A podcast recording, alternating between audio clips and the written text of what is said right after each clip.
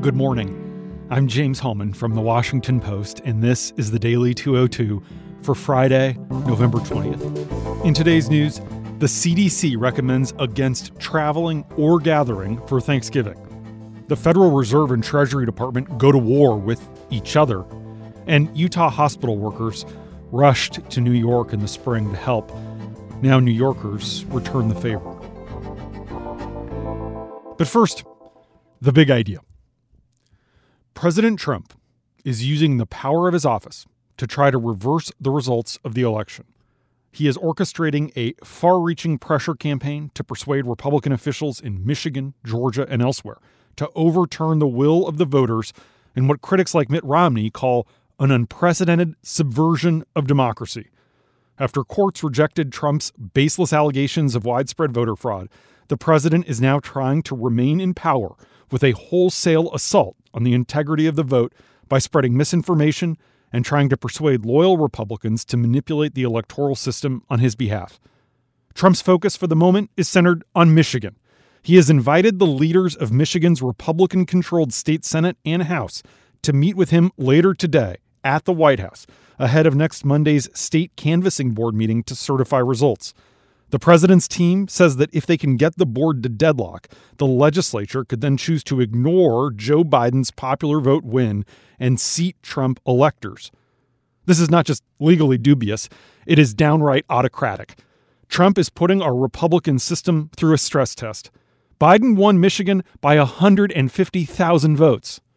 Dave Fahrenthold, Beth Reinhard, Elise Viebeck, and Emma Brown report that Trump's Hail Marys are almost certain to fail. If the Board of Canvassers deadlocks on the decision to certify Michigan's results, Democratic Governor Gretchen Whitmer could seek to replace its members on the spot, or she could seek a court order requiring the board to certify. In Wisconsin, a recount demanded by the Trump campaign of ballots in the state's two mostly Democratic counties, Dane, home of Madison, and Milwaukee, will begin later today. Biden leads Trump in Wisconsin by 20,600 votes. In Nevada, where Biden is winning by more than 33,000 votes, the Nevada Supreme Court will meet on November 24th to certify statewide results, after which Governor Steve Sisolak, a Democrat, will publicly proclaim Biden the winner. But the following day, a judge in Carson City is scheduled to hear a formal election contest from Trump in which his lawyers argue that Biden's victory should be thrown out and annulled because of widespread fraud in the state. There's literally no evidence at all of any fraud in the state. In Pennsylvania, where Trump lost by 82,000 votes, all counties are required to submit their official results to the state by Monday. The Democratic Secretary of State is then required to certify the results.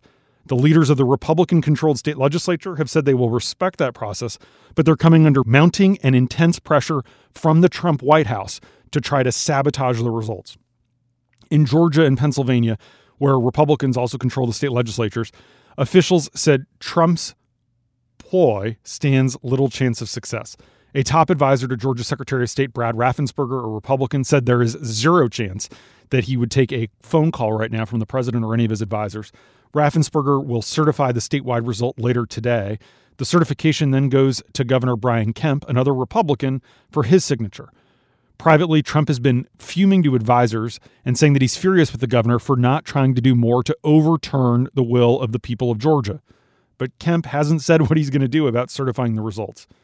And in an extraordinary news conference yesterday at the Republican National Committee headquarters, Trump's attorneys claimed without any evidence that there was a centralized conspiracy with roots in Venezuela to rig the election. Trump campaign attorney Sidney Powell claimed that the voting systems used in many states, including those manufactured by Dominion Voting Systems, use software created in Venezuela at the direction of Hugo Chavez to, quote, make sure he never lost an election. There's zero evidence to support this theory. Zero. Moreover, the company's products are certified for use in many states that Trump won, including Florida and Utah. In addition, Rudy Giuliani and Powell's claims have been disproved in Georgia, where the state has just finished a hand recount of 5 million paper ballots that affirmed that the Dominion scanners accurately counted every vote. The show by Trump's lawyers disquieted many, including Chris Krebs, the Trump appointed director of the Cybersecurity and Infrastructure Security Agency, whom the president fired on Tuesday after he stated publicly that the election was secure. Krebs tweeted that the press conference with Rudy Giuliani and Powell was the most dangerous one hour and 45 minutes of television in American history, and possibly the craziest. But Trump was enthused about the news conference. He urged people to watch it. The event seemed at times farcical, with literally, you can't make this stuff up, streaks of what appeared to be black hair dye mixed with sweat literally dripping down the sides of Giuliani's face as he spoke. On Capitol Hill, senior Democrats ratcheted up their rhetoric. House Majority Leader Steny Hoyer said what Trump is doing, quote, borders on treason. Romney, the 2012 GOP nominee for president, said, quote, it is difficult to imagine a worse, more undemocratic act by any sitting American president. And President elect Biden's team continues to express confidence that Trump's effort to keep power will fail. White House sources say one of the reasons Trump is so obstinate about refusing to relinquish the presidency is because he's terrified about the prospect of facing criminal prosecution next year. The New York Times reported overnight that two separate fraud investigations in New York State into Trump and his businesses, one criminal and one civil, have expanded recently to include tax write offs on millions of dollars in dubious consulting fees, some of which appear to have gone to Ivanka Trump. Those inquiries, a criminal investigation by the Manhattan District Attorney, Cyrus Vance, and a civil investigation by the state's Attorney General, Letitia James, are being conducted independently of one another. But the Times reports that both offices have issued new rounds of subpoenas to the Trump organization in recent weeks for records related to the dubious consulting fees. Ivanka Trump tweeted last night that both of these investigations into her fees are, quote, 100% motivated by politics, publicity, and rage. And that's the big idea. Here are three other headlines that should be on your radar as this week comes to an end. Number one, in the CDC's first news briefing in months, officials say they've been alarmed to see 1 million new cases reported across the U.S. over the past week. They spoke in stark terms as they warned that friends and relatives getting together for the holidays could inadvertently bring the coronavirus with them. For those still planning to travel, the CDC is urging hosts to improve ventilation by opening windows or doors or putting central air and heating on continuous circulation. They say that people should spend time together outside, if possible, taking a walk or sitting six feet apart for interpersonal interaction. Singing and shouting should be avoided, especially inside. And pets should be treated like human family members and kept from interacting with people who live outside the household. The seven day average of new cases in America hovers at more than 160,000. On Wednesday alone, Nearly 1,900 Americans died of COVID, the deadliest day for our country since May. Debbie Birx said that the dramatic surge in new cases was caused largely by unusually cold late September weather across the Midwest that drove lots of people indoors. During the first public briefing in months by the White House Coronavirus Task Force, Birx emphasized that the high number of asymptomatic cases, which is almost half of all infections, are what's driving transmission the most right now. And Biden said at a news conference in Delaware that Trump will be remembered by history as one of our nation's most reckless leaders for holding up vital cooperation on the pandemic after losing reelection. The president elect said an untold number of Americans are going to die as a direct consequence of Trump refusing to allow the transition process to move forward, which he says is going to slow down vaccine distribution. Here in D.C., the city reported more than 5,000 new infections in the region on Thursday. That's an all time record for a single day here. It has prompted the Smithsonian Institution to announce that it will close all the facilities that it had reopened over the summer to the public, including the National Zoo. Number two, Trump appears intent on undermining the economy that Biden is set to inherit. Yesterday, Treasury Secretary Steven Mnuchin announced that he will not extend most of the emergency lending programs that have been run in tandem with the Federal Reserve. The central bank immediately and strongly criticized the move by the lame duck president, saying that what Trump is doing will further imperil the already fragile recovery.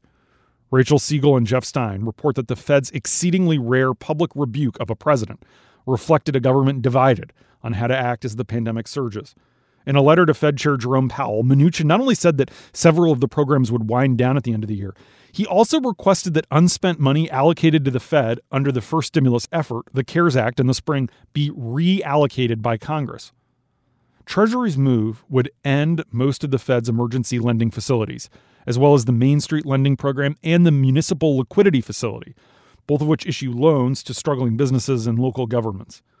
The Treasury and the Fed jointly established a suite of emergency programs during the early days of the pandemic, and they have increasingly, especially since the election, clashed over how the programs should be structured and how effective they can be. The shared responsibility means that certain decisions can't be made unilaterally by Mnuchin, setting the stage for this surprisingly outward facing war between the country's central bank and its Treasury Department. Powell was appointed by Trump, but he refuses to be cowed. One reason that Powell spoke out yesterday against what Trump's trying to do is that the jobs report was really bad. The number of new unemployment claims spiked last week to 742,000. An additional 320,000 unemployment claims were processed as part of the Pandemic Unemployment Assistance Program. That's the program for gig and self employed workers. Right now, 20.3 million Americans are claiming some form of unemployment insurance. Before the pandemic, the all time record for the most jobless claims filed in a single week had been set in 1982. It was 695,000. The new jobless claims have broken that record every single week for the last 35 weeks now. And everyone expects that it's about to get far worse. There are lots of ominous warning signs for the economy. Credit card spending is plummeting. Reservations at restaurants, as measured by OpenTable data, have collapsed in the last few weeks. An estimated 12 million people are poised to lose unemployment benefits on December 26th, which was going to push millions of people over the brink into financial ruin and destitution, and Congress appears unable to act before then. Economists are panicking about the catastrophic effects of this expiration. Households with little in the way of support or savings find themselves in increasingly dire financial straits just as the national eviction moratorium expires. This means that a lot of our fellow Americans are about to become homeless right in the middle of the winter. Number three, as we enter what is going to be one of the darkest winters in our nation's entire history, I want to close out this week with a little illustration of why I still believe in America and why I retain hope and optimism that ultimately, together, we will triumph over these cascading crises and dark forces that seek to tear us apart. Let me tell you about Daria Warlava. The 36 year old was exhausted and overwhelmed, and so was everyone around her. It was April, and coronavirus cases flooded the New York City hospital where she is an intensive care nurse. Every single patient in her ICU was on a ventilator at that point. It felt like the whole world had stopped making sense. For weeks, Daria and her coworkers were running on fumes and precious little sleep. She wondered how the team at New York Presbyterian would get through it. Then, a group of Utah nurses and doctors arrived at her hospital, ready for duty, offering desperately needed relief. There was nothing in it for them. Fred Ashton, a respiratory therapist at Intermountain Healthcare in Salt Lake, was among the group who volunteered to come to New York to help take care of patients. After Fred successfully extubated two of her patients within 30 minutes, saving their lives, Daria told him that if his hospital ever needed help, she'd be the first to volunteer. Two weeks ago, as the contagion crippled Utah with more than 3,000 new cases a day, Daria made good on her word. Cathy Free reports that Daria was among 31 nurses from New York Presbyterian to arrive at that hospital in Salt Lake, where Fred and his colleagues were working double and triple shifts. This cavalry allowed Fred, a father of three teenagers, to get a couple hours sleep amid the surge. Sadly, now Daria and the rest of her team of nurses are headed back to New York City, just as public schools have had to close there again because cases are beginning to climb. It's not slogans on red hats that make America great. It is selfless acts like these. From Daria and Fred. Daria said that after living through the terrifying early wave of cases, she and her colleagues learned that it's okay to feel anxious and lost sometimes. One of the messages she says that she tried to convey to the frontline medical workers in Utah is that they should just know that they're doing the best they can, even if it doesn't feel that way sometimes. And that's the Daily 202 for Friday, November 20th. Thank you for listening. Our show is produced by Ariel Plotnick, and our theme music is by Ted Muldoon. I'm James Hohmann. Stay safe this weekend. I'll talk to you on Monday.